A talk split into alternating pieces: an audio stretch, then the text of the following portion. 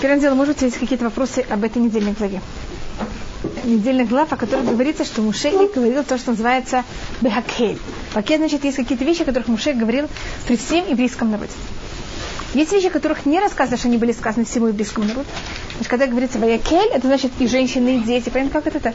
Всем, всем вместе. У нас даже есть такая мецва, которая называется мецат хакель. Может быть, вы знаете, это мецва, которая делалась один раз в 8 лет в Сукот, в Бейт Амикдаш, во дворе храма, брали, собирались весь еврейский народ. И, мецат, и вот когда говорится Акель, это чем-то на каком-то уровне нам напоминает еще раз, как момент, когда мы получили тур. Ну, как мы получили Туру, когда мы уже все были вместе, не только мужчины. Так Тура устная, она обычно передавалась только мужчинам. По-моему, мы рассмотрели это на прошлом уроке, как это делалось, или я не помню, или сказала, это конец Пашат Китиса. Муше, когда Всевышний ему давал законы, он Синай передал ему все. Теперь Муше не передает всю еврейскому народу, народу в один залп. Вы понимаете, что будет, если это будет все передано в один залп? Это все просто перемешается. То, что было, это Муше, помню, рассказывал. Он, когда Муше входил, приходил Аарон, потом Надави, потом сыновья Аарона, потом Элазар и Тамар, потом а, старейшины, потом Муше говорил это еще раз, потом Муше уходил, потом каждый из них повторял и уходил. А, так это, когда вы замечаете, говорится, вошел весь еврейский народ, весь еврейский народ имеется в виду мужчина женщины, дети, они же не приходили, они всегда все слушали. А у нас есть случай, когда говорилось Муше взять и сказать это при всех. То, что называется Мецат Хакель.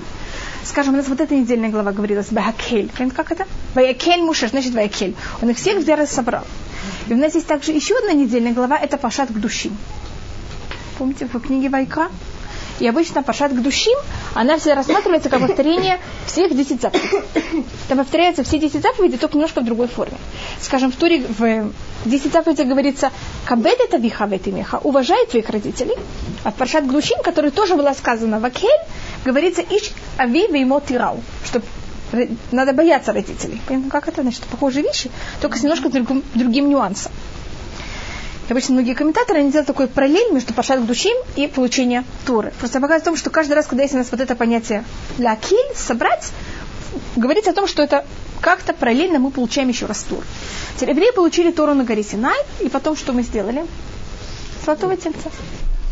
И тогда все, какой-то союз, который мы получили, он распался, сломался. И Муше также берет и ломает выход, когда он сходит на гору. Потом уже восходит на гору еще раз на 40 дней. Здравствуйте. Когда он, когда он там находится еще раз 40 дней,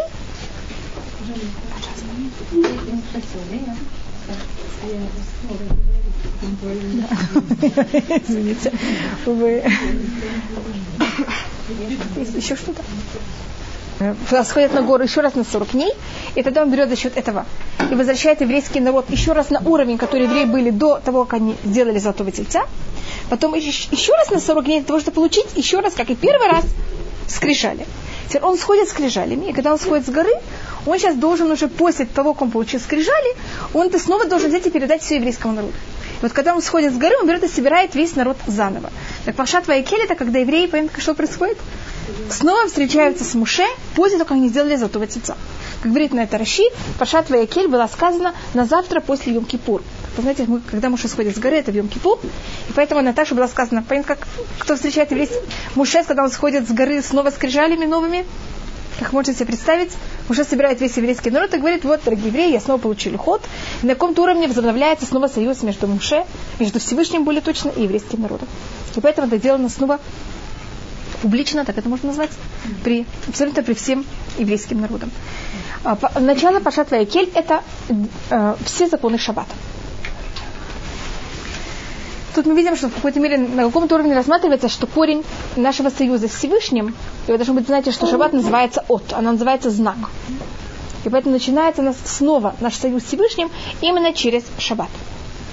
Евреи, когда они сделали золотого тельца, они нарушили какой... У нас были две, два скрижаля. Первый или второй скрижаль? Какой был более, как можно сказать, ущербный? Первый. Кто был более ущербный, это был первый. Как вы знаете, в конце первого самый конец это уважение родителей. Но уважение родителей это какая-то перепоночка, поэтому почему это так называю, между первым и вторым скрижалями. А, поэтому если мы рассматриваем то, что относится прямо между Всевышним и еврейским народом, оно вот последний из этих четырех заповедей это шаббат. И поэтому Муше начинает шаббата. Теперь какая вещь шаббате? Вера Всевышнего – это абстрактная вещь. Не, не верить в это поклонство, понимаете, почему это называется абстрактное? Это не вещь, которых вот человека это могут быть или не могут быть в голове, это никто никак не может проверить. Не произносить просто так зря имя Всевышнего, это вещь, которая связана с ртом. Шаббат это не только рот, не только мысли, что такое шаббат? Дело, понимаете, это проявление всего остального. И поэтому, если сейчас первые скрижали были на, на каком-то уровне в опасности, Понятно, что называю первый, первый скрижаль. Сейчас, когда возобновляются вторые, второй раз этот же сет скрижалей, он подчеркивается именно то, что было в опасности. Понятно, как это? И не на уровне только мысли или разговора, а также на уровне действий, которые проявляются на всех этих уровнях одновременно, и поэтому уже начинает с. Это как Хафецхайм, у него есть такая э, притча. Вы должны быть знаете, что когда определяется, еврей он считается религиозным евреем или нет, что решает, если еврей считается религиозным евреем или нет? Если он соблюдает шаббат, не просто соблюдает шаббат, если он соблюдает шаббат в Фагесе. У нас такое понятие, как шумер шаббат. Скажем, вино еврея, которое соблюдает шаббат в Фагесе, оно кошерное. Вино, которое не соблюдает еврей шаббат в Фагесе, оно не считается кошерным, но есть проблема его пить. Или там зарезание животного, если он шумер шаббат или не шумер шаббат. То, что... Значит, есть еврей, например, который живет в такой стране, что лучше ему не показывать, что он соблюдает шаббат. Я объясню, что такое. Он не нарушает. Я до этого только притчу Хавец а потом я объясню, что такое Шимар Шаббат Он рассматривает о том, что есть бывает в магазин, когда в нем э, торговля не такая уже, можно сказать, не очень бойкая, и вы приходите один раз, и магазин закрыт. В следующий раз магазин закрыт. Вы, я не знаю, сколько раз будете приходить, если он будет каждый раз закрыт, но пока вывеска над магазином написано, что это магазин, есть какая-то возможность, чтобы еще раз постучите в этот магазин. А если была взята и снята вывеска, все уже. Значит, шаббат это вывеска, что мы еще религиозные евреи. Как, значит, может быть, что мы какие-то случаи когда-то не молимся вовремя, или, может быть, вообще какие-то дни мы даже не пошли молиться. Понятно, какие вещи? Может быть, какие-то вещи мы не делали, может быть, другие вещи мы не делали. Но если мы соблюдаем шаббат, понятно, что у нас остается над магазином? Что мы еще имеем вот эту печать религиозного еврея. Когда мы не соблюдаем шаббат, мы кого-то берем вывеску с магазина и снимаем. Все, мы уже перешли на другой этап. Это что такое шумер шаббат бафареса? Если еврей тебе позволит, когда никто его не видит, какую-то вещь шаббата нарушить, он продолжает еще иметь печать Шумер Шаббат. Только в случае, если он согласен перед десятью евреями взять и переступить закон Шаббата, только тогда он теряет это понятие Шумер Шаббат. Вы понимаете, насколько это... Значит, кто-то из нас бывает, что мы вдруг забываем, мы вдруг немножко халатно себя ведем, или даже не очень правильно. Это не рассматриваем, что это хорошо, это совершенно, совершенно нехорошо. Но мы за счет этого что не теряем? Вот эту вывеску, что мы религиозные евреи. Если случайно Ночью выключил И в таком случае, когда никого нет, ему там, понимаете, как это очень тяжело, он может быть, понятно, что может сделать. Так такой человек все равно рассматривается шумер шаббат. Когда он явно выходит из этих рамок, это когда он не какую-то вещь, которую явно он знает, что запрещено, и он знает, что здесь евреи тоже знают, что это запрещено, он при ними согласен здесь это нарушить. Вы понимаете, насколько у нас все рассматривает. Вот это вот понятие шумер шаббат, не просто шумер шаббат, видите, отсюда добавил, шумер шаббат в фарисе. Да. Когда он уже как будто согласен, понятно, как открыто снять себя вот это вот понятие. Извините, а вот же такое понятие, что, что страшнее. Неправильно. Но когда никто это не видит, мы кого стесняемся больше, других или себя? Других. других. Нас. Или даже не то, что нас подумают и скажут, но когда мы это делаем перед другими, все, это уже факт. Мы уже с ним как будто не можем идти назад. Мы себя как будто уже чем-то берем и обязываем. И поэтому в этом также есть вот такое понятие. И у нас единственное из... У нас есть 39 запретов, которых у нас есть шаббат. Вы знаете, откуда мы учим эти 39 запретов? Они у нас находятся как раз... Все это учат из начала Пашата Кель. Первым делом, всегда, когда говорится про построение мешкана, говорится в связи с мешканом о шаббате. Сейчас теоретически тема это построение мешкана, это вообще не шаббат. Там как будто бы вставлен совершенно не по теме. Мы уже сразу после этого не потом будет говорить о законах шаббата, сразу про мешкан. И он все собрал для того, чтобы им рассказать, построить мешкан. Почему вдруг говорится в заголовок так, несколько там посуков, сколько-то, про шаббат. И об этом рассматривается, что Всевышний хочет нам сказать, что все, что надо было делать для того, чтобы построить мешкан, это именно то, что запрещено для того, чтобы... Это именно запрещено в шаббат. Понимаете, какая связь?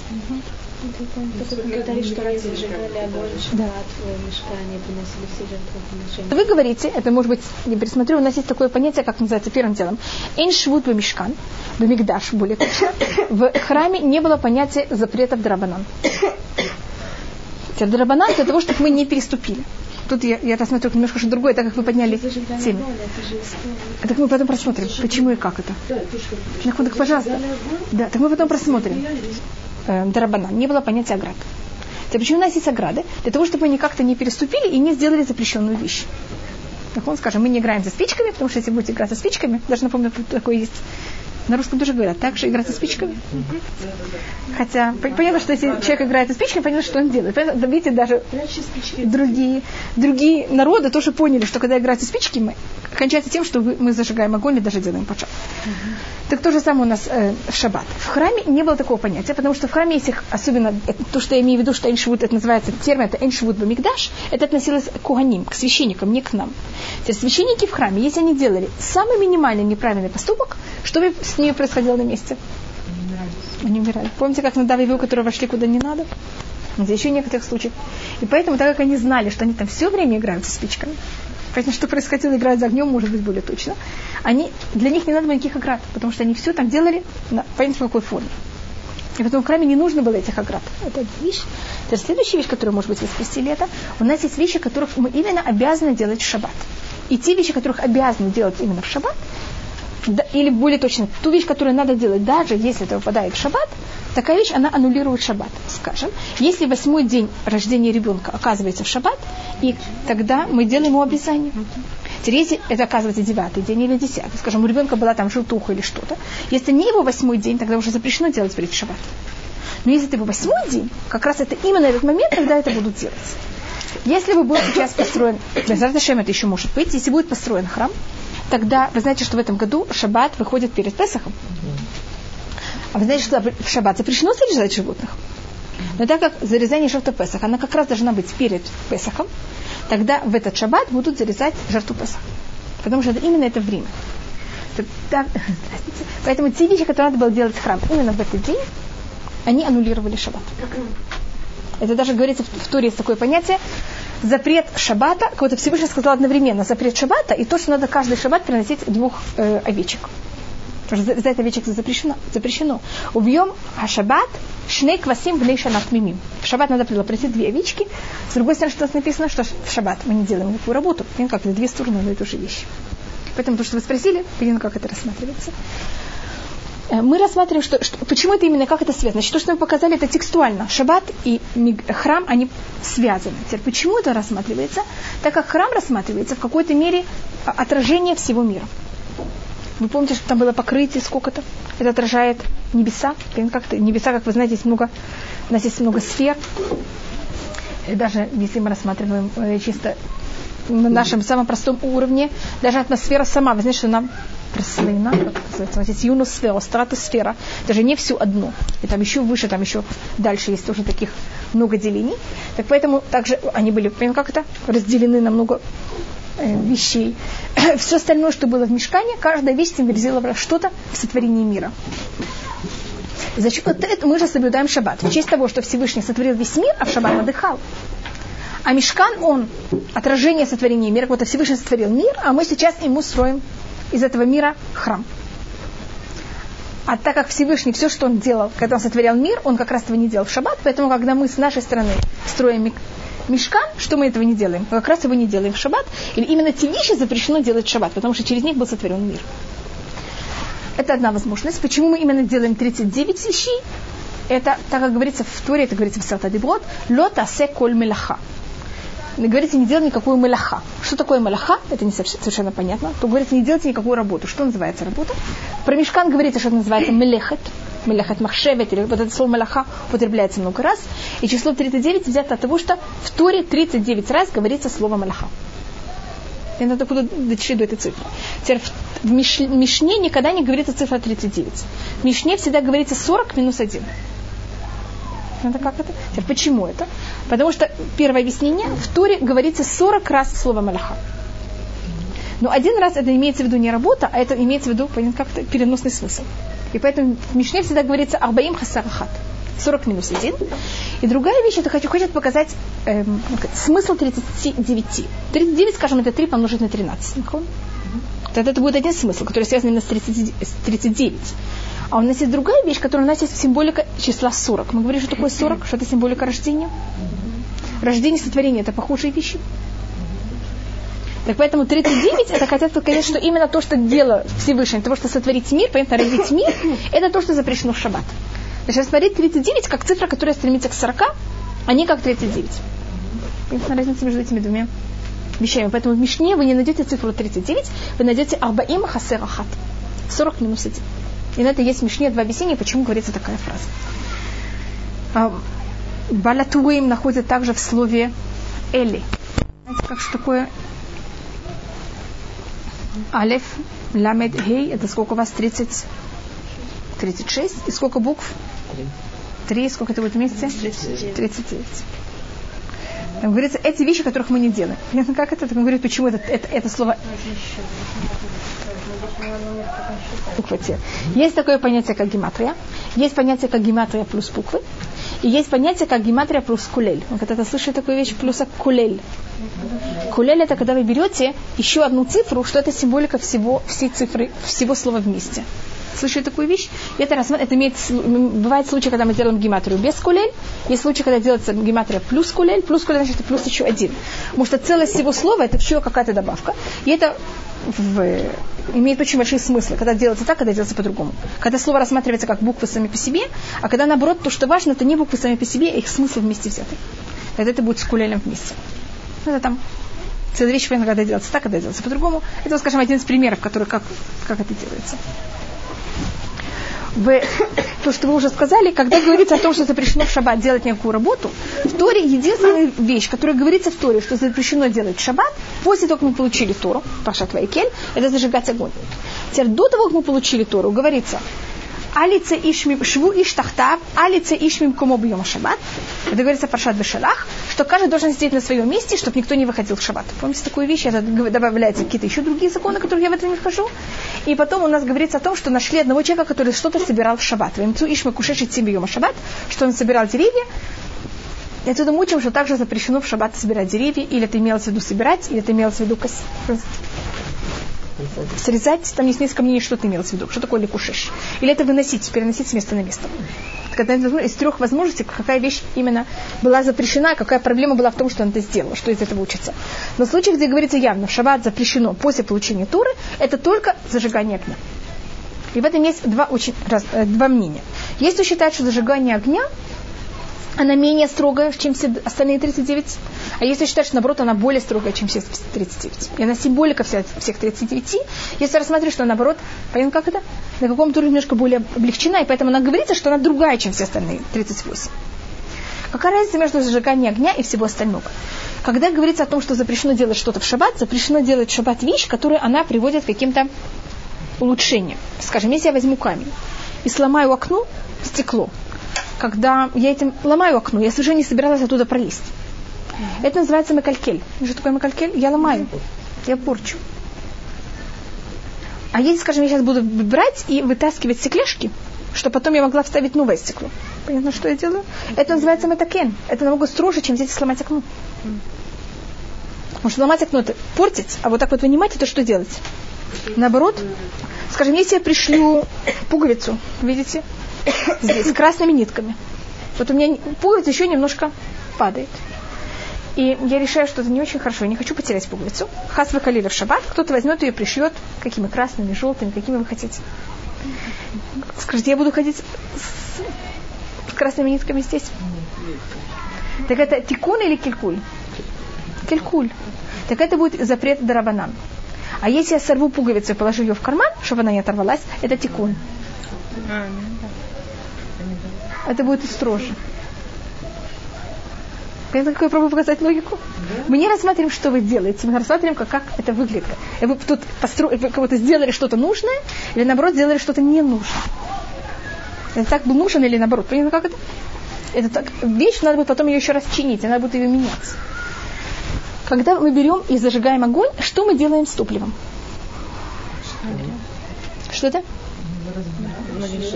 Мы его портим. Понятно, какая разница? Понятно, почему я рассказала все эти примеры? Поэтому в зажигании огня всегда есть элемент не понятно, что это улучшение. не улучшение, а наоборот ухудшение чего-то. И поэтому есть мнение, что именно огонь, он единственный, который говорится о нем из всех 39, так как в огне есть какая-то вещь, которая она немножко понятна чем-то более эм, худшая, какое-то менее строгое чем-то, чем все остальное. А процесс горения? Сам процесс горения? Ну, процесс горения это же истребление.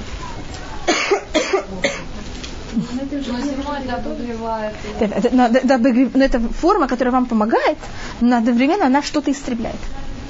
Это не обогревание, которое ничего не истребляет.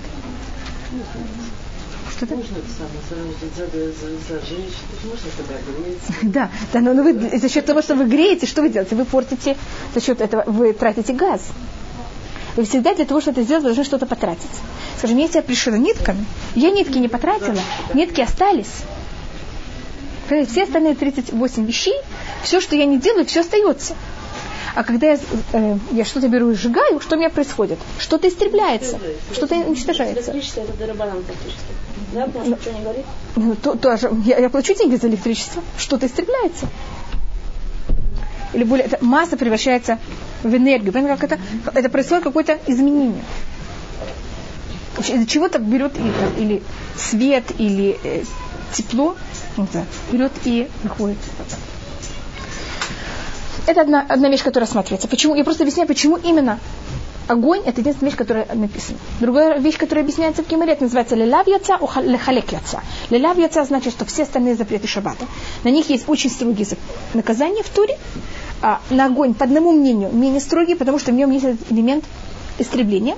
А другое мнение рассматривается, что тоже записано в Торе про, э, именно только про горение, зажигание, не знаю, как это называется. Хавара это называется на иврите. Лоты вару эш бухоль мошветехам бьем шаббат. Это э, написано лехалек. Лехалек значит, мы рассматриваем, говорится так, лотасе коль мелаха. Не делайте никакой запрет в шаббат. Так может быть, я подлежу наказанию только в случае, я взяла и переступила все 39 запретов. Не говорится лотасу мелахот бьем шаббат. Что говорится? Лотасе коль мелаха. Значит, все 39 запретов, они под каким словом? Под одним. В единственном роде, в единственном числе. Поэтому понятно, какая была возможность? Или если я в шаббат рубила деревья, сделала костер, что еще можно сделать? Сорвала фрукты, сварила. Понятно, что я сделала уйму уйму вещей, я переступила всего-навсего сколько? Как будто бы один запрет. Так говорится о том, что запрещено, говорится, не делайте никакие вещи в шаббат, не зажигайте огонь, туда мы учим, что каждая вещь сама по себе запрещена. Если мы в шаббат делаем сколько-то запретов, мы каждый раз прямо как это отвечаем за каждый, за каждый вещь, которую мы делаем, а не только за все вместе. Это понятно, что значит лихалякеца. Это за каждую вещь саму по себе. Другое мнение, почему говорится именно про огонь, а не про что-то, что-то другое. Это что я привела, это говорит Мишна. Сейчас мы переходим к комментариям. А то, что одно из комментариев рассматривает, как кто сказал о том, что это нужно делать еду. Когда говорится о том, что в шаббат нельзя делать работу. Так понятно, идти на работу, это у нас дом отдыха. Также в дом отдыха что мы не делаем? На работу мы не пойдем. А там пахать, сеять, мы же не будем. А какие вещи мы, да, переступаем в шаббат? Вот Хасвакалили, человек, он не хочет работать. Он хочет только делать вещи для удовольствия. Все вещи, которые мы делаем для удовольствия, они связаны с, с зажиганием. Посмотрите, мы зажигаем себе свет. Мы берем, отапливаем себе квартиру. Что мы еще делаем? Готовим себе еду. Видите, что все эти вещи, чем они связаны? Общение, тепло, еда. Все связано с, чем? Именно с огнем. И поэтому огонь, он не только символика работы, он символика также, понимаете, чего это? Не именно настоящей как будто бы работы, а именно вещи, которые мы делаем для удобства, а не для того, чтобы по-настоящему взять и сделать какую-то работу, поэтому также написано. Если не что наоборот, огонь это символика работы. Значит, там, любую работу, которую вы хотите делать, для этого нужна какая-то энергия. Огонь это ее символика. Это вот зависит от комментария, как это рассматривается. Еще одно мнение рассматривает лоты вару эш бехоль мушитыхэм, когда вы с кем-то ссоритесь. Скажите, как это рассматривается со стороны? Это рассматривается как огонь. Также на русском говорят, что это не сейчас. Так в шаббат запрещено ссориться. Значит, все, в течение всего года не стоит ссориться. Но если вы ссоритесь в шаббат, это хуже. Потому что то, что, как так говорится, не зажигайте огонь в шаббат, имеется в виду также не ссориться. Это рассматривает также не судить. Санедрин не имел права судить в шаббат. Это же такой суд, когда вот... И также выносить смертную казнь, или вообще выносить какой-то, как сказать, эм, приговор. приговор в шаббат запрещено. Так шаббат, пожалуйста, меньше судите. Мы тоже все, всех судим вокруг так же. Так шаббат не су- стоит меньше ссориться и меньше судиться. Это нехорошо. И если рассматривать, что это одно из этих Значит, какой-то мере в Туре уже говорит о том, лед вару эш бухоль мошем тахем шаббат. Это одно из понятий того, что запрещено брать и ссориться в шаббат также. Значит, понимаете, зажигать костры в шаббат. Это вообще очень неприятно. Это, э, часть этого это Зугар. Но это очень известный комментарий. Значит, если хотите кому-то сказать, что не ссориться в шаббат, не сердиться, так пожалуйста. А Гемора говорит о том, что в шаббат запрещено судить. И выносить так, также эм, приговор который говорит там смертных приговоров, но рассматривается в любых приговорах запрещены, поэтому в шаббат также запрещено. Значит, суд не работает в шаббат. Так то, что равенат не работает в шаббат, это не потому, что это дом, это день отдыха по израильскому закону, а потому что по еврейскому закону в шаббат запрещено судиться. Можете прийти воспринять рава закон, но непонятно, когда два человека приходят, начинают судиться, он говорит так, он говорит так, это не вещь, которую можно делать в шаббат. Может, в наше время я не знаю, но во время Салидина это, конечно, это вещь запрещена. Так это то, что у нас э, мы рассмотрели немножко про шаббат, конечно, есть еще некоторые вещи. Я просто хотела рассмотреть, потому что огонь тут рассматривается как сам, сама вещь сама по себе. Я хотела рассмотреть, что это такое, как это символизируется. Теперь то, что у нас есть дальше, это все, что связано с мешканом. И построение мешканом, как он был сделан, как есть у нас тут разница между тем, как сказал это Муше делать, и как это сделал Бецалель. Теперь вы помните, кто такой был Бецалель, Бен Ури Бен Хур? Он был Бецалель, потомок Хура, которого убили евреи. По-моему, говорили о всем этом. И именно он строит э, мешкан. И в этом есть очень много комментариев, которые идут по стопам Рамбану. Те Рамбан рассматривает, что то, что говорится, мы рассмотрели, по-моему, и Раши, и Рамбан. По Раши, Паршат Трумат Цаве, она должна была быть написана после Хета Эгель, и она написана до Золотого Тельца, для того, чтобы дать нам какое-то ощущение, что мы не получили Тору, сразу сделали Золотого Тельца. Поэтому у нас есть две недельные главы в середине, что мы как-то ощущали эти 10 цапы, эти 40 дней. По мнению Рамбана, у нас Всевышний взял и сказал Муше, когда он находился на горе Трумат и Цаве, как надо строить мешканы, как надо делать также одежду э, священников. Потом евреи сделали золотого тельца, Муше сходит с горы, потом находится на горе еще раз 40 дней, 40 ночей, и тогда Всевышний говорит Муше взять и сделать мешкан, и это ответ на грех золотого тельца. Что вот вы это делали неправильно, сейчас мы даем вам какую-то замену, и эта замена уже дается на другом совершенно духовном уровне. Если кого-то это интересует, есть целые книги об этом, разных комментаторов. Это примерно то, что я хотела делать с вами, когда мы рассматривали Пахшат Хайсара. Это есть в многих местах в Туре, когда то же самое повторяется два раза. И понятно, что когда что-то повторяется два раза, первое, что мы хотим сделать, это что сделать? Сравнить.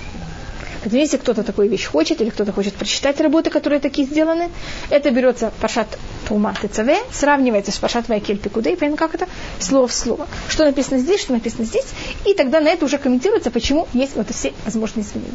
Скажем, один из самых резких изменений, это что в Пашат э, Тума говорится сначала о инструментах, которых должен был сделать Бецалель, и кроме даже не говорится, что он должен делать это Бацелей. Там говорится все время про Муше, что Муше это должен сделать. Вот, и если бы евреи не грешили, понятно, чтобы это делал по Рамбану, это бы делал сам Муше, и он бы делал бы в таком порядке. Сначала он бы делал самые святые вещи, а потом он бы делал построение и все остальное. А так как это уже было после Золотого Тельца, это не делает сам Муше, это делает Бецалель, и он это делает в другом порядке. Когда Муше ему говорит, как это делать, он говорит, сначала что вы делаете? Сначала покупаете называется? Эм, сначала вы покупаете стол, стулья, как это все называется? Мебель, спасибо. Сначала покупаете мебель, а потом квартиру, и сначала квартиру, а потом мебель. Сначала квартиру, потом мебель. Пашат Трумат Цвей говорится сначала мебель, а потом квартиру. Да. И потом эта мебель не всегда входит в квартиру, которую вы хотите, всегда берете квартиру меняется. Но там заранее понятно, какая будет квартира, понятно, какая она будет говорить и что будет. Но это поэтому говорит э, Бацалель, Муше должно быть все наоборот. Понятно, что надо сначала сделать, сначала надо взять и сделать квартиру. Потом, после того, как будет квартира, будет куда ставить мебель. Поэтому Бацалель делает сначала все, все, что надо было для квартиры, потом он только делает келим, в которых будет потом все это вставлено. Хотя, когда, вы знаете, должно быть по преданию, Бацалель это все заканчивает. Он начинает это строить после Йом-Кипура, строит, строит, это все делает, и это все потом лежит достаточно долго в в складе.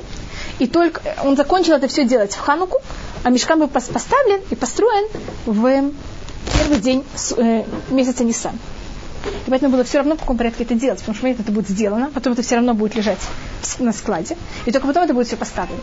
Поэтому тут вопрос был более не как это будет поставлено, а вопрос был более в социологическом вопросе, как это будет сделано. Что первое, что второе, что имеет более большую важность, а что менее. Если мы делаем сначала инструменты, значит, какой-то внутрь сначала, а потом наружу. Значит, мы начинаем с самого главного. Если мы начинаем, понятно, как так мы начинаем наоборот. С чего? С оболочки, а потом только берем и делаем внутрь. Так то, что написано в Айкель Пекудей, после золотого тельца, мы сначала делаем оболочку, потом мы делаем внутрь. А до золотого тельца какой был порядок? Сначала внутрь, а потом оболочка. Хотя, конечно, это будет поставлено, будет поставлено в правильном порядке.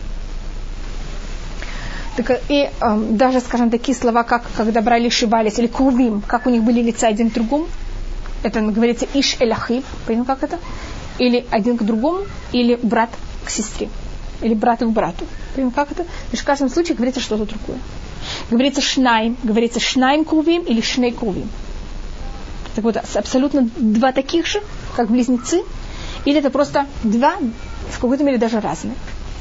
Если кого-то интересует, если у вас время, если вы такую вещь любите, вакаша, я не знаю, мне кажется, что вы этим будете сейчас заниматься. Так это просто по-другому, если вы это все не сравниваете, так это будет все, что буду рассказывать, понятно, как это, не меня базиса. То, что интересно обычно делать, это вот все это взять, сравнить. И на каждую из этих вещей есть, как вы понимаете, очень много комментариев. Э, то есть вот есть такой комментарий на Мишну, он это сделал очень очень точно, все все сравнил. Есть не, не, не одно комментарий, есть несколько комментариев, которые берут это все сравнивают и объясняют все эти разницы. Кто-то замечает одни разницы, кто-то говорит о других разницах. Но а вс- теоретически, если мы просмотрим всю эту литературу, это покрывает как-то почти все разницы, которые только могут быть. У каждого есть свои объяснения на это, почему и как.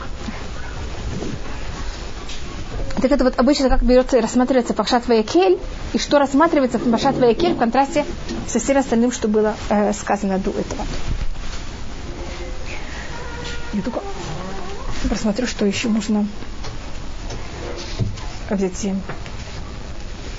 просмотреть. Если у вас есть какие-нибудь вещи, которых вы еще хотели бы просмотреть, вы вакаша. Почему это берет и делает э, Бацалель, мы это рассматривали, и как он также называется. То когда они делают эту вещь, которую мы не рассматривали до этого Пашат Китиса, те, кто делают, у нас есть люди, кто называется Хахмейлев, мудрые люди, и есть люди, кто называется Вешашима Шарнаса Либан Отана Бехухма. Люди, которых их не, это говорит Рамбан об этом, люди, которых не сердце, значит, наса либан утана бахухма, их не сердце вознесло их. Значит, были люди, которые они были по-настоящему очень хорошие. Это также вещь, которая связана с, в наше время также. Люди, которые они хорошие профессионалы, и люди, у которых есть какие-то очень хорошие склонности, так они знают, что у них есть такие склонности, они пришли к Муше и говорили, вот я очень хорошо обрабатываю там камни, я очень хорошо обрабатываю то-то. И они себя кого-то предложили свою работу. А были люди, которые ничего не умели. Ну как-то вообще ничего. И они пришли к Муше и сказали, Муше, мы ничего не умеем. Но мы очень хотим. Что такое Ашер Наса Либан Утана Бехухма? Их сердце их взносило в мудрости. Но мы согласны учиться всему, что ты только нам дашь. Поэтому есть желание сердца, но есть никаких знаний. И так также Муше взял этих людей и дал, и они тоже брали и работали. Каждый зависит от какой вещи, которых они делают. Я не знаю, ли мы это говорили, когда был Сукот, но мы это также сейчас можем рассмотреть. Один из очень известных вопросов – это почему мы празднуем Сукот, это говорит Гон Мивильна, почему мы празднуем Сукот именно в Сукот. Мы говорили когда о таком вопросе? Скажем, Песах мы празднуем именно в Песах. Почему? Потому что это время. Шавуот, потому что момент, когда мы вышли, когда получили Тору, Тору. А Сукот, как мы вошли в пустыню, что значит сразу? Сразу, сразу были облака. Так птички, когда надо было праздновать Сукот? В Песах. Даже до Песаха. Не, не, не до Песаха. В середине Песаха. Да, ну почему именно в это время? А сукот. В Песах. Теоретически надо было в Песах сделать сукот. Понимаете, почему это? Мы вышли из Египта. И сразу что произошло, как мы только вышли из Египта? Облака сразу нас покрыли. И вот так мы шли в пустыню. Вы знаете, что первая остановка, которую евреи сделали, когда они вышли из Египта, называется Сукот. Это почему эта первая остановка называется Сукот? Потому что мы сразу взяли, получили облака. Там говорится, что были облака, и за счет этого также были Сукот. Да? Значит, это как теория. Что 15 время Тишрей, то, что мы выбираем. Да, не тахон.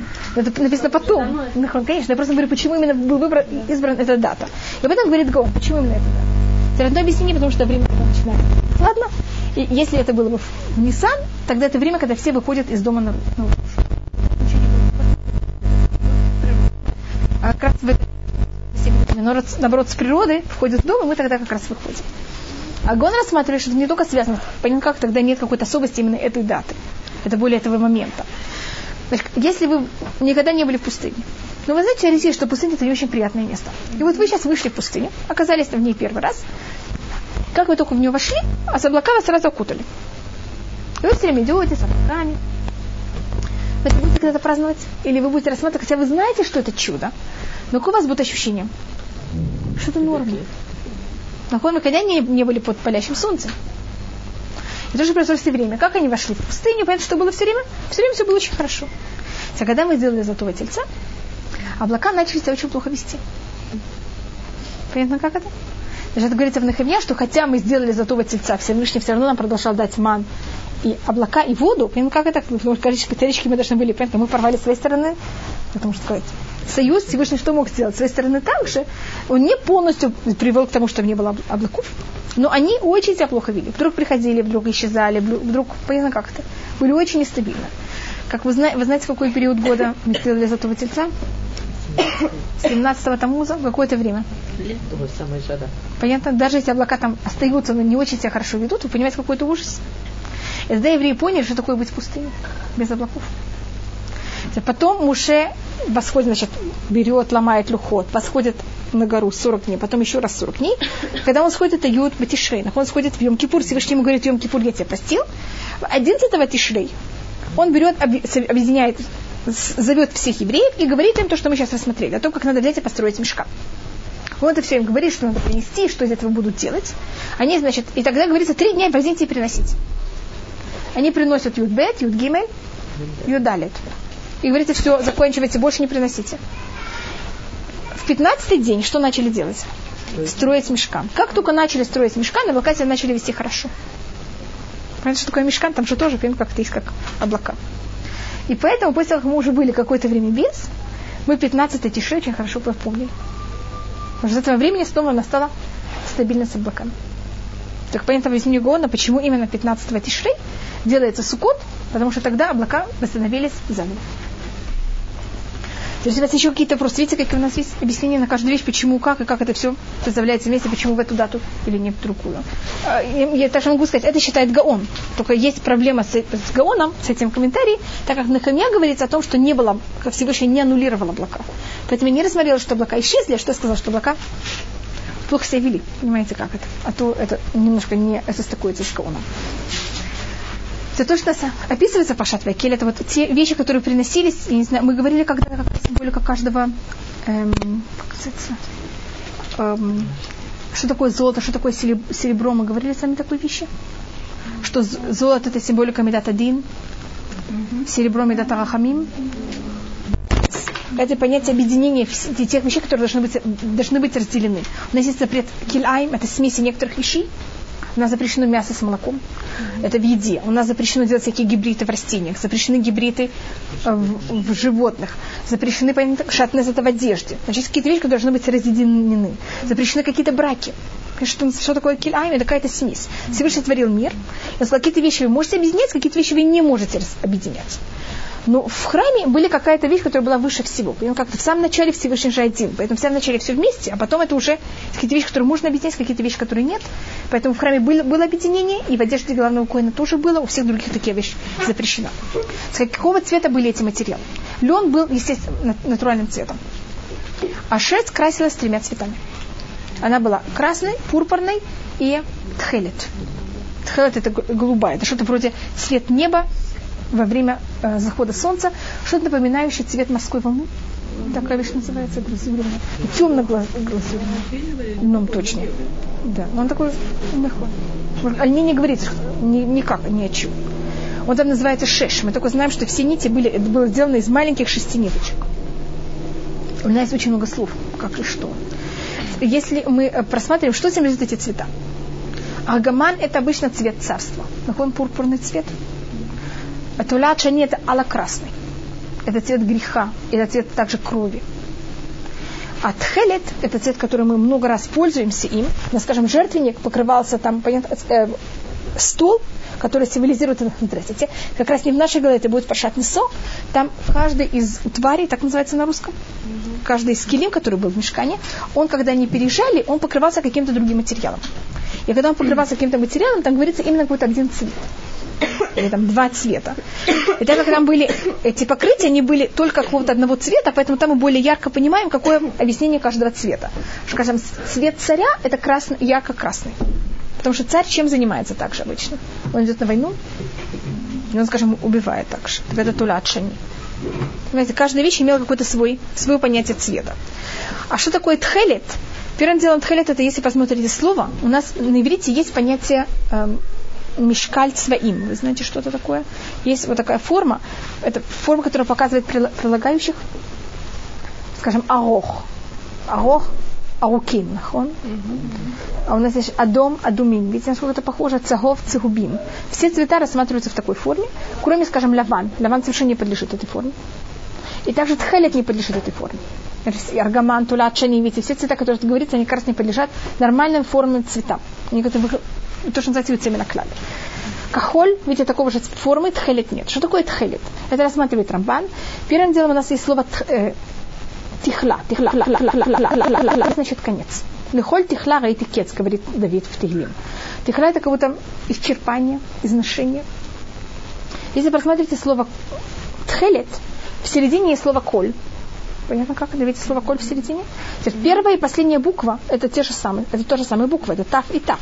Это последние буквы алфавита. То, что рассматривается тхелет, это какой-то весь универс, так можно смотреть вместе взято. Как говорит Гемора об этом, тхелет думе ям. Тхелет напоминает цвет моря. Видите, это низ. Ям думе ле ракия. Море похоже на цвет неба. Небо напоминает нам о Всевышнем. Такие кавод. Поэтому почему это рассматриваю как все, вся вселенная вместе взята, это то, что рассматривается цеват тхелет. И тхелет это символика медат один. Все тут материалы в какой-то мере, они были медат один. Каждый немножко другого понятия. Тхелет на каком-то уровне медат один, это даже окончание всего. А, вы знаете, тхелет напоминала также про Макат Бахурот, наказание первенцев, которое когда было? Ночью. Это цвет неба ночью. Это не цвет неба днем, это именно цвет неба ночью. Не совсем ночью. Почему я говорила, как цвет морской волны я это рассмотрела, не как цвет неба. Небо, оно более голубое, а цвет морской волны, оно такое сине-зеленое и более темное немножко. Это понятно, небо, вот когда зашло солнце, вы знаете, цвет неба какой, он такой более немножко, немножко более зеленовато-синий такой. Это также символика Макат Бехурот. Видите слово Бехурот и Тхелет, они немножко тоже на каком-то уровне как-то похожи, там Гемора тоже об этом говорится как-то. Так вот это понятие э, также вот этих цветов, это было все более медата день, чем медата рахамин. Это более суд. В храме проявлялся много, много, много, много суд, чем милость. Милость более, более, не более низких уровнях, а на более высоких, то, что мы рассматривали, более был суд. Хотя в храме было очень много дерева. Вы заметили, что все вещи были из дерева, столбы были деревянные. И это дерево это символика чего-то, значит, были металлы. Металл это не живое вообще. Эм, пиштан, лен это растение также. Теперь шкуры это животное. А дерево это также растение. Теперь дерево, растение показывает о том, что мы можем размножаться, мы можем расти. Теперь дерево, оно все время стремится куда? Оно начинается с земли и стремится вверх. Это почему все вещи были из дерева? Можно было стены сделать там из других вещей, можно было сделать из кожи животных. Можно было сделать это из других вещей, сделали это именно из дерева, что это символика растения, развития и стремления наше к знаете, что мы очень часто сравниваемся с деревом. И поэтому это было все. Значит, дерево в середине, а по, по сторонам был обычный металл. Значит, есть у нас желание развиваться, у нас есть желание подниматься вверх также. Э, что делают корни? Эм, крона дерева. Она всюду развивается, все стороны. Так это желание человека взять и развиваться. Взять и находить какие-то новые вещи, но в иудаизме это очень хорошо, чтобы человек стремился куда-то, к новому, но это должно быть всегда в каких-то очень явных рамках. Если без рамок, это мы можем хасвахале выйти из иудаизма. Поэтому у нас новые идеи всегда как-то комментировать, объяснять, но они должны быть очень строго в рамках. Помните, скажем, как был Арон, это э, ковчег завета, было золото с одной стороны, золото с другой стороны, а в середине было дерево. Понятно, как у нас есть какие-то русла, и в эти русла мы можем вставлять какие-то новые наши идеи. Но они должны быть очень явно, э, жестко очень в русло. Если этих, этих, этого дерева, который, э, этого металла, который берет и окружает дерево, это очень опасно. Поэтому непонятно, куда можем разносить, непонятно. Вместо дерева можем произвести сорня, сорняки, которые берут и просто все уничтожают. Поэтому нужен тот металл вместе с деревом. Поэтому вы, вы помните, что в мешкане сами инструменты были сделаны из дерева, а потом были покрыты золотом там или чем-то другим. Чтобы было вот это вот какая-то какая граница, какая-то охрана. А я еще думала, о чем называется золото? Которые также очень важны. Мне кажется, про мешка немножко мы рассматривали какие. Там у нас были крючки, как они были встали. Значит, каждая из вещей, которая была в мешкане, она имеет какую-то символику, какую-то важность также. Я просто не помню, что мы, что мы уже рассматривали. Я говорила, почему столбы называются крашим. У нас есть амудим, которые то, что стояло во дворе, назывались амудим. То, что составляло мешкан, они назывались крашим. У каждого керша были две ножки такие, которые были в Аданим. Мы говорили, что, что такое Аданим, мы говорили, по-моему, что Аданим это слово именно Всевышнего, что-то вот низ, который нас обидит, как будто вот то, что самое низкое, что связано с нами. А крашим, по-моему, тоже я вам сказала, что это слово кешер. Что такое кешер? Это связь. Но когда мы связываемся с кем-то, можем иметь связь настоящую, мы можем иметь связь совершенно неправильную. Поэтому эти же три буквы, они могут быть слово шекер, они могут быть слово кереш, они могут быть слово кешер. Вы поняли, как это должно быть осторожно? Потому что когда вы объединяетесь с чем-то, понятно, какая опасность, что это будет сделать правильно, это будет настоящая связь, или наоборот, это будет что-то ложное. Но, как видите, это те же самые... Потому что когда я делаю себя, я имею с кем-то связь, я этим себя немножко что делаю я как будто бы я ограничиваю, я проявляю себя немножко в другой форме. Поэтому этим я как будто делаешь какой-то, сделаю какую-то ложь из себя в какой-то мере. Или наоборот, это может быть настоящая связь, или это может быть тем, что мы каждый из себя делаем на каком-то уровне какую-то ложь. Поэтому у нас на иврите эти три слова, они как составляют из тех же самых букв. Поэтому, видите, каждая вещь, которая была в мешкане, она имела какую-то символику, что оно точно. Просто как я поделила это на две недели, мы говорили это в Тума, сейчас в Айкеле, не помню точно, что мы говорили в Айке, что мы говорили в как это, на этой неделе, на тех, поэтому, если у вас есть какие-то вопросы, мне будет немножко легче. Потому что я не помню, что мы говорили там, что мы говорили здесь. Есть у вас какие-то вопросы, что вы хотели? Когда присутствие Всевышнего совершенно явно, абсолютно, для всех, кто там находится. В момент, когда такая вещь абсолютно явна, что у нас, от нас отнимается полностью? На каком-то уровне? Какой выбор. И тогда мы становимся на каком уровне? В момент, когда у нас нет выбора. Теоретически нужно медата рахамим или не нужен? Что? Не нужен. А ты один не нужен медата рахамим. Зачем Всевышний добавил медата рахамим? Потому что у нас есть выбор. В момент, когда дается выбор, дается также милость. Потому что без милости мы не можем выдержать выбор. В момент, когда нет выбора, мы в какой-то мере почти как ангелы. У ангелов нет медата рахамим. Это совершенно никому ни для чего не нужно. И мы, мы приходим в храм и теоретически возвращаемся в мир, как Всевышний его построил до того, как мы согрешили. А вы помните, что мир, когда мы, который Всевышний сотворил, до того, как мы согрешили, он был медат один. И это в какой-то мере такой маленький пятачок, который существовал в мире, в нашем, как будто бы до того, как Всевышний взял и добавил מידת הרחמים в мир. Например, что такое было, кого-то, что такое был храм? В тот момент, когда мы не могли выдержать такой уровень вообще, значит, Всевышний решил, что мы его не можем выдержать, поэтому в нормальном мире есть нас מידת הרחמים добавлен.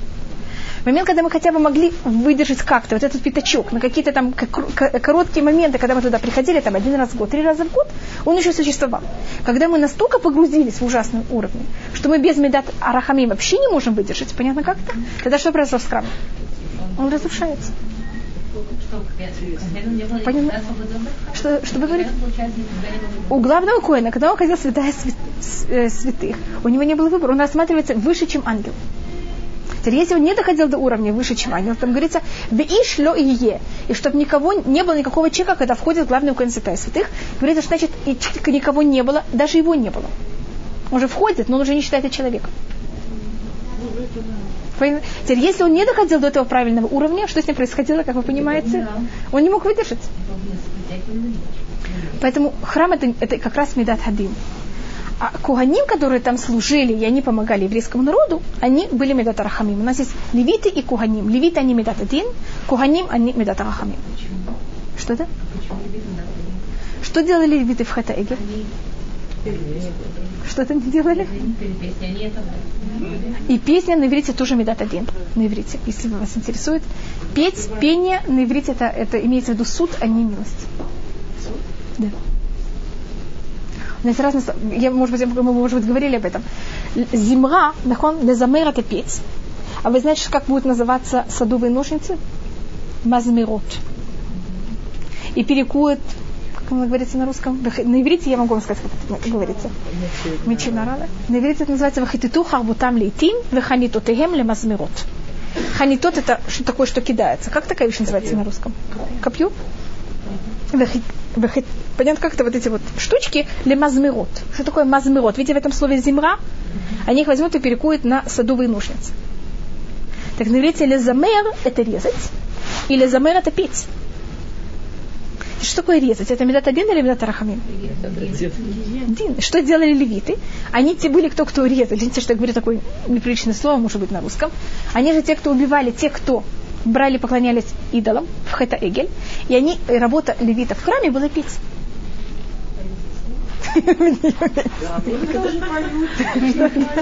Ангелы, ефемот. А ангелы это медат один помните, находит, что мы говорим псукей до зимра, и поэтому просто я говорю, что если тут надо посмотреть, что такое медат один, медат рахамим. Зарезать животных, что это в какой-то мере не милость, зарезать животных в какой-то мере дин, это мог делать любой человек. Как раз куганим, они не обязаны были зарезать животных. После зарезания все дальше это была работа куганим. Поэтому куганим относительно еврейскому народу. Тем, кто приходили к ним, это были рахамим, но они в храме, в момент, когда они были в храме, все было на уровне медат один. И поэтому в храме любая маленькая совершенно, как можно сказать, оплошность сразу несла после себя самое ужасное наказание. Да, конечно. Я просто пробую объяснить, что это такое. Поэтому там законы, а на уровне Медат один, что нам не нужно. Когда нам нужны ограды? Ограды нам нужны, когда есть милость или когда есть суд? Когда милость.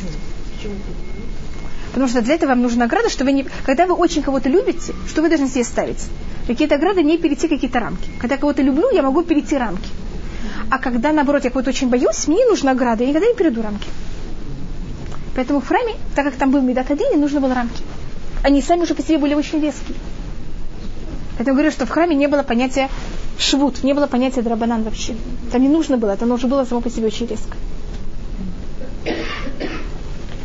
Немножко мы поняли, что такое мешкан, для чего он был построен, и что он сохранял среди еврейского народа. Вот он сохранял маленький клочок вот того мира, который был сотворен до того, как мы запишем. Это может Но это может привести к тому, что нет квулют. Хрупкий мир. Это мир, который ему очень тяжело выдержать. Для того, чтобы мир выдержал, ему нужно кого-то именно один, именно Тавахамид. А храм, так как он только медат один, понятно, он не в состоянии выдержать, поэтому Всевышний добавил первоначально медат один, также медат рахамим. Потому что по-другому это не... Или храм не выдержит, или мир не выдержит. Поэтому в храме или люди там погибали, или храм был разрушен. Потому что это выдержать должно быть на очень высоком уровне, то мы просто этого не можем выдержать. И Кузави рассматривает храм, то, что мы, по-моему, рассматривали, что на каком-то уровне, мы с одной стороны, рассматривали, что храм – это исправление золотого тельца, с другой стороны, можно рассматривать храм как повторение и в какой-то мере переносение э, получения Торы. И Кузри рассматривает Хар Синай как частица от Хара Мурья. И как на горе Синай, что у нас полыхало все время? Огонь. Это были молнии, гром и огонь. То же самое в храме у нас все время полыхал огонь. И он должен как это можно рассмотреть как параллель. Только гора Синай это было мгновение, а понятно, как это? Бейт Мигдаш это было более постоянно где-то в какой-то мере, понимаю, то же самое, только у нас переносилось немножко, и поэтому в храм был тоже понятие, что все мужчины должны приехать три раза в год, или один раз в 8 лет, все должны были туда приходить, чтобы как-то у нас взять, и вот это, то, что мы получили когда-то Тору, это не было когда-то, как было какое-то повторение, не слишком часто, когда вещь повторяется слишком часто, она же себя износит. И поэтому через вот каждые 8 лет был такой, 8 это не так, не слишком часто, это не выносит себя. Что было среди еврейского народа такое повторение. Так можно видеть также храм, как гора Синай, понятно, получение Торы, которая все время находится среди нас. Да, да, пожалуйста. А если мы на таком уровне, что храм не может быть внутри нас, тогда понятно, как это мы входим, мы тогда не можем, тогда храм не может существовать. Наход. Наход. Ну, это как-то проявится. Даже такое «Белиби мигдаш эвны» у нас есть такое понятие. Что мы должны взять и построить из нашего сердца храм. А когда мы это не в состоянии сделать, тогда и храма не будет. Это говорит на это Рашива Шаханти Бетухам, Бетух, понятно, как это в сердце каждого из нас. И тогда мы как-то можем это теоретически, а в храме это будет какое-то практически. Когда это не может быть в теории, это не может быть и в практике. Сейчас у нас Он есть. Мы, это не настолько сильно. И вы знаете, что каждый, каждая синагога называется Мигдаш Миат, маленький храм. И отношение наше к синагоге должно быть при, примерно такое же, как храм. Скажем, какие-то вещи, которых нельзя, делать, не было, нельзя было делать в храме, нельзя делать в синагоге. И это говорится во время, вы знаете, что когда были Гзерот Тахтат, когда были уничтожения Богдана Хмельницком, так как были много объяснений, почему они происходили. Одни из объяснений были, но это совершенно я даже не знаю, это говорить, это было за счет того, что недостаточно уважали храм, э, синагоги. И есть очень много рассказов. Знаете, что немцы первым делом то, что они уничтожали, это было синагоги. Еще до того, как начали уничтожать еще евреев. Это Кристалнахт. Это же было Хрустальная ночь, это же было против синагог и там магазинов и всего. И я была в Антверпене один раз. И там есть синагога, в которой было, там евреи очень-очень соблюдали э, правила, как правильно относиться к синагоге. Там они там не говорили никогда, как-то ничего такого запрещенного не делали. Это была такая очень известная синагога. И когда после нацистов пришли в эту синагогу, там все осталось. Евреев не осталось, а синагога осталась. Это для Вивантера такой, понятно, как знак. Как, значит, что если мы, кто разрушает все это мы, а не кто-то другой. То, что вы говорили, если храм находится внутри нас, так он будет настоящий. Если у нас не будет в сердцах, то понятно, ничего тогда и снаружи ничего не будет.